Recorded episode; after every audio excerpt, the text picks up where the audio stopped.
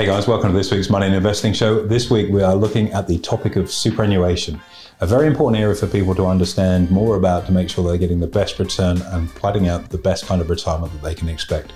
Make sure you take plenty of notes, and as always, make sure you take plenty of action. Hey guys, welcome to this week's Money Investing Show with me, your host Andrew Baxter, and as always, my co-host and offsider, Mitchell Laurential. Thanks for having me on the show, Mr. Baxter. Now, the topic of conversation today is very clear. It's something that you're a lot closer to being able to access versus myself, but purely on the basis of our age. But I won't mm-hmm. go into that. What we're talking about today is superannuation, the kinds, and how to pick the right one for you. It's an interesting one. Super, yes, it's uh, it's one of those things. I think as you're younger, uh, you kind of put off and don't really want to spend any time thinking about because it, uh, it would seem irrelevant in, in our youth. And as you get uh, as you get closer to that retirement age, for many people, it's something they obsess over because it's going to effectively have to fund fund their retirement. And I guess, you know, the purpose for this podcast, I guess we'll talk about different types of super, what they're about, and hopefully give people some meat on the bone as to what pathways they could be taking to potentially improve where they're at. Um, I guess, yeah, it, it's a really important thing, and it's something to not bury your head in the sand over because, you know, one of those things in life is the earlier you get started, the earlier you get finished. And, uh, and super is a really good example of that. So uh, let's explore, see where we get with this. That's right. Starting young, thinking long term, right, makes all the difference. So if we just, I guess we could probably I guess make this as practical as possible, AB. Let's talk about each group or kinds of supers, and then we can talk about exactly how they work, why they work and what's involved with each of them. So probably the easiest would be just your defined contribution, so a yeah. percentage of your salary, right? That's right. So current legislation, 10.5% for all of us, uh, a little bit more for our politicians. I think it's 17, 16.5% for our defence forces, and rightly so, I might add, for those guys. Uh, but yeah, 10.5% of your salary uh, is your employee uh, contribution to your super. It's legislated, and that number has changed quite considerably uh, over time. So a defined contribution is where each month or each week that amount is is added to your superannuation account. On the other side of the coin uh, is something called a defined benefit, and you don't see too many of these anymore. They used to be quite prevalent, um, you know, a number of years ago, and they certainly uh, remain prevalent in the public sector. Decide what you will off the back of that, and that's where you're guaranteed a percentage of your final salary. Okay. And, and, that can become very attractive. Uh, if I take my father in law, for example, he was a teacher and happens to be on a defined benefit pension, it's one of the last uh, of that group to go through. And, and, so for him, he gets a percentage of what his final salary was. And I guess that can give you a level of certainty uh, when it comes to retirement, and hence why they were quite popular.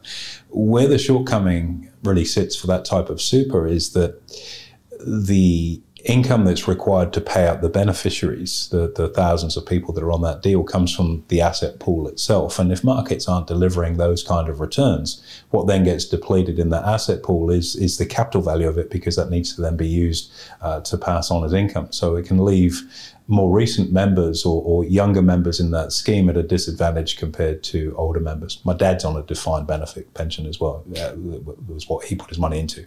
But again, if you're someone that that, that, that comes into that scheme later and the scheme assets are smaller, then you, your probability of getting paid that are much lower. Okay, so if you are on a let's say a defined contribution mm. AB and you're getting X percent of your yeah. salary each week or month or whatever it is into superannuation, those funds are then obviously going somewhere, which would be, of course, either industry or retail super for the most part, right? Yeah, the default for, for a lot of people would be uh, let's start with industry super. So industry super, uh, you know, if you're in the in the hospitality industry, it'd be Host Plus. Uh, if you're in construction, might be Cbus, and they're the, the ones that you often see the adverts for uh, on the TV, where you know they're looking after the members' interests by investing in projects they build and things of that nature. So this one, that symbol on the ads. I think it may well be actually. Yeah, you know that, uh, that symbol, and, and, and that's nice. It's good to see. It is. I watch ads a lot. Actually, I actually really like them. Impressive. I hadn't, hadn't recalled that one, but there we go. Uh, you don't get those on the Real Housewives of Beverly Hills, which is usually my evening consumption. You to take control back of the remote. Oh, I don't know about that. So, industry super. It's a behemoth. Uh, when you think about it, it's around thirty three percent of superannuation funds by funds under management are in industry super. Um, yeah, and, and, and they provide a really good default for people to get their money going somewhere. Are they the best vehicle? Uh, do their returns stack up? Uh, do they give people the choices that they need? And are they run in the most efficient way? Well, they're a not for profit. So in that respect, uh, the Should be a good thing, they- right? It should be a good thing to reduce fees. Performance uh, typically aren't so bad either when you look at them versus a retail super. Um, Are their fees really high? I've heard some controversial statements, not me making them, but hearing about them. Yeah. Just in regards to fees they've been charging, miscellaneous type, is that right? Yeah, there, there, there are a few issues there, and there was a Royal Commission not so long ago exploring uh, in more detail um, some of the areas within, particularly industry super, that needed to be expanded upon. Um, if your fund underperforms, for example, there's new legislation that means that you've got to write to your members and say, "Look, we're not doing a very good job. If you wanted to switch, we'd understand." And you can imagine that's a bit of a, uh, a difficult message to send out, but nonetheless is one that's right. Um, some of the other areas, yeah, of controversy, I suppose, within industry super, typically uh, they're focused on quite unionized industries, and there are contributions from those industry supers to unions within that industry. Uh, and the question mark is the efficacy of that.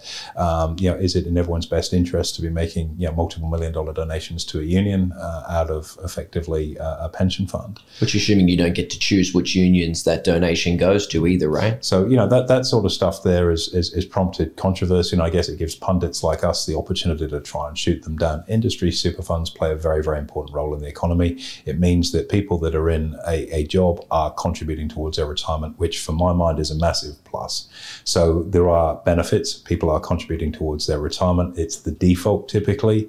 There are shortcomings, there are flaws, uh, fee structure being one, uh, and, and, and, and I guess, you know, some of the internal machinations of how donations are made might be another one for, for, for people.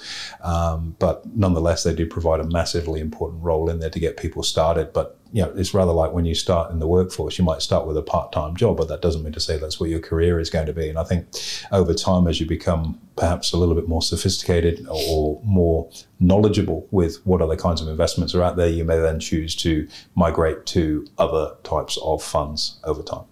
Let's talk about that now. Industry super fund, by the way, for our listeners, around 1.1 trillion It's worth number, in yeah. Australia. It's massive. Absolutely, and and, and I, I think I'm right in saying this. I should have checked these stats, but it would be the the biggest by volume of members too, because Yes. um, you know there are a lot of lower income earners that are in there. Uh, if you think about Host Plus and the hospitality industry, would be a good example of that. So that by by membership base, it'd be probably the biggest as well. Let's chat now about retail super Hmm. funds, AB. So this is about 20% or so of the overall supermarket.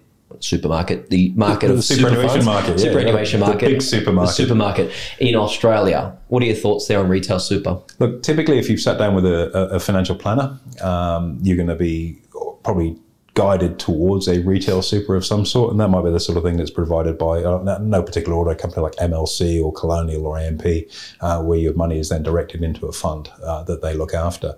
And I guess you know the attraction for for retail super is that it gives the the investor a little bit more choice as to where that money is being directed.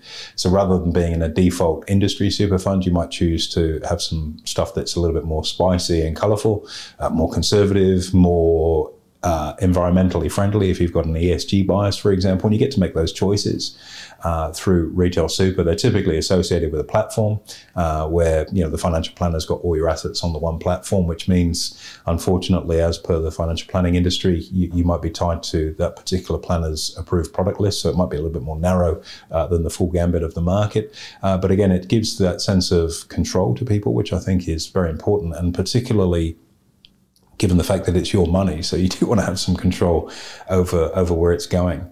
Um, you know, there are some downsides there. Fee structure wise can be a little bit expensive, especially when you dial in, you know, whatever your financial planner might be charging you for the initial advice, revisions to advice, your ongoing fees, funds under management trails. So the fees can build up a little bit in that respect. Um, but you do have that element of choice and control as to where your money uh, is being deployed. So it does fit a, a valuable uh, space. Again, yeah, the Royal Commission came out and pointed to some to some fairly significant deficiencies uh, in the retail superland based on you know some of the fees for no service and different things of that nature that were well documented through that. So it's not without its flaws either. And I guess it's like everything, um, depending on the set of lenses that you want to put on. You know, you can take pot shots at everybody, but there are some good aspects to it too. So in just the same way that industry super is great to get people preparing for their their future on a on a on a on a fairly passive basis. Retail super gives people a little bit more control. So I guess it's a move further down the line uh, for people that want to have a little bit more control.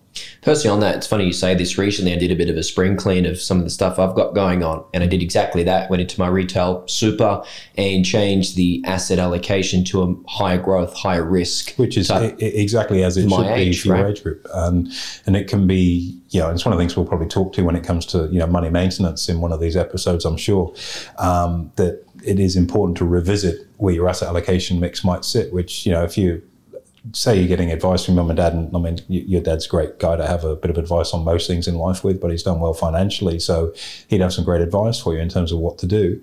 The challenge is that he's looking through lenses that are obviously of a different generation to you from an age perspective, and so he may be more conservative than where you should be. So it's very, very important to make sure you're looking through the right lens for you at the right stage of the journey. That's for sure. Well, speaking of absolute control for the most part, Hmm. AB, let's now dive down further to self-managed super funds or SMSFs, Hmm. as they're co- as they're commonly referred to as. Just for the benefit of our listeners, for anyone out there who may actually not be aware of what an SMSF is, how do they work?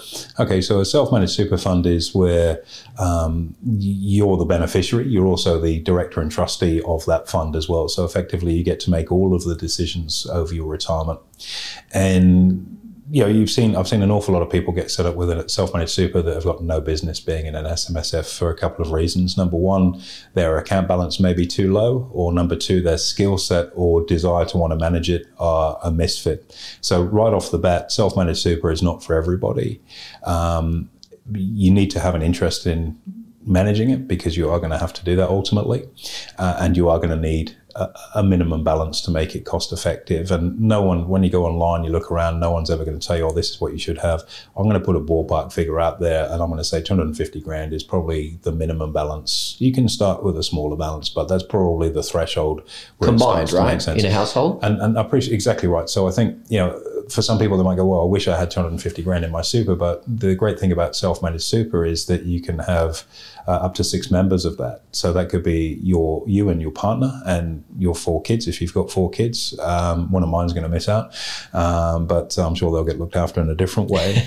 Um, given given we've got five kids, but you know, if you then combine the value of your partner and your super together, it probably should be over 250 grand. And if it's not, well, that's a very good reason to not be using the facility you currently are because it's clearly not performing. If you've been working for 20 plus years, I appreciate one of you may have taken time off for a family, but if you've been working for 20 plus years and your super hasn't got up to that level, it's not going to get you to where you need to be in retirement either. So it's time to take steps. So about 250, get yourself uh, when you get up and running with that. Um, effectively, the structure that you have, you have a corporate, uh, you set up a company which is the trustee for the superannuation fund. The assets are then held within the super. You have total control with what you're doing within there. Um, get advice on this. Talk to your accountant, particularly as to the suit, and, and, and your planner and or accountant as to the you know, suitability of this for you. But you get that uh, ability to have absolute control. And you know, one of the areas I've seen a lot of people um, go to for self-managed super, and I don't necessarily think it's right. Depends on their circumstance. Is that ability to buy a property or properties within their super? So you can borrow within a superannuation fund. A lot of people don't realise you cool. can do that. Yeah. So you, you there's a there's there's a process behind this. We're not going to get into the nuts and bolts of that in this podcast, but it's something called a LRBA, which is a limited recourse borrowing agreement, which gives you the ability to borrow within your super to purchase a property. All right. So, you know, given property has been you know, a big store of asset for many, many people, and the property market overall has performed reasonably well, you'd argue that it's probably a good place. Some of the rules within super is you can't live in that property. Uh, there's a there's an overarching directive for superannuation called the sole purpose test, which means if you hold an asset within super, its sole purpose is to fund your retirement. If you happen to live in that house, it's a conflict of interest. It doesn't meet the sole purpose test, so you can't live in the house that you own within your super. So if you've bought some, let's say some collector's wine, for example, or maybe some art, sole purpose test. Yeah. You can access your super at what, 55, 65, thereabouts, depending on your Mm. depending circumstances? depending on you, whether you, when you've hit preservation age, 55 to 60. Yeah, Can you then go and start cracking into those bottles of wine at 65? Well, again, if you've got wine, stamps, artworks, and things like that, they've got to be stored off site. You can't keep them in your house and enjoy the, the benefits of a Van Gogh or uh, or a Matisse hanging on the wall. It's got to be stored somewhere that's not in your house for, for as a as a as a point. Now, I guess over the years, the ATO have done a very good job of managing the fun out of this, but you know, it is important. It is there for a reason. So self-managed super is about 26% of the market, but when you look at the proportion of the population uh, that are involved with it. The actual member number is relatively low compared to industry super, but the average balance is significantly higher. So they tend to be used by people that are a little bit more wealthy, uh, and so the numbers are then skewed uh, accordingly. Uh, and, and look, if it if it's a fit for you, I think having and, and, and as someone that's been at the sort of vanguard of financial literacy now for a couple of decades if the shoe fits, I'd definitely put it on. If you've a desire to have more control over your future and you've been educated on how to invest or some of the processes that are required for super, I think self-managed super is is the place that you ought to be because you're ultimately in control of your own destiny there. The latitude that it then gives you um, in terms of your investment landscape that you can put money into, and and and to give some examples of that, if you're someone that perhaps is uh, I'll give you an example of uh, a buddy of mine. So he's got a self-managed super. The self-managed super own uh, owns a yard. His business requires a yard for the various machinery uh, and plant and equipment that he has for his business. So his business rents the yard off his super. Now, that's entirely legitimate provided it's documented and you're charging the going rate in terms of the rent, but you've got the ability to get a tax deduction uh, within your company because rent is a tax deduction payable into your super, which is a low tax environment, and you've got an ability to then build an asset. Again, you've got to get advice on this sort of thing, and it's not about the rich getting richer and playing the system. They're the rules. We're just simply playing within the rule book. And they're the sorts of things that you can start to explore, uh, and they're quite commonly used. Get advice on it, make sure you don't tread over the line, and you always do the right thing. The other advantages of being able to bring your kids in, because from a succession planning perspective, it can then be a very, very good asset protection vehicle uh, that lends itself well then to succession planning as well. So pretty important. Speaking of which, chat to that now. Three, I guess, key elements I want to ask you on all of this: AB taxation, asset protection, and mm. succession planning. Mm. How do those three fit into these kinds of different structures? Look, super is taxed at fifteen percent. That's the, the, the, the, tax rate within uh, within super. So that's across and that's ubiquitous across all of those different structures. Um, you can pay more into your super. Um, but there are various tax rules in Australia. If you earn over a certain amount, then what you then put into your superannuation becomes taxed at, at, at, your marginal rate, which is a little unfair, but that's just the way the system is. 27, uh, 27, 27 and a half grand, I think, is the current um, contribution cap in yep. terms of concessional contribution that you can put in. Again, these things will change over time. So, again, it's always good to get advice. But 15% tax rate is what makes you know, super relatively appealing compared to you know, pretty much everything else that you can do in our country. Um, second part to that, in terms of asset protection, the assets. Um, um, in a super fund belong to the super fund itself, not the individuals, because a super fund is its own legal entity. So if you were to have a self-managed super fund um, with with your retirement savings in there and, and various other things, and, and you were to get sued, um, those assets aren't your personal assets. And so if somebody is suing you personally, they can sue you for your personal assets, but super is external to that. It's, uh, however, subject to family law. So if you go through okay. a separation, superannuation is typically something that will sit within the asset pool there. So there is a distinction from from from that perspective. And then succession planning is, you know, if you have an asset that you want to keep in your family over a period of time in a low risk structure, then self-managed super can be a great way to do that. So you know, got an example of that as a client that owns a shopping shopping mall.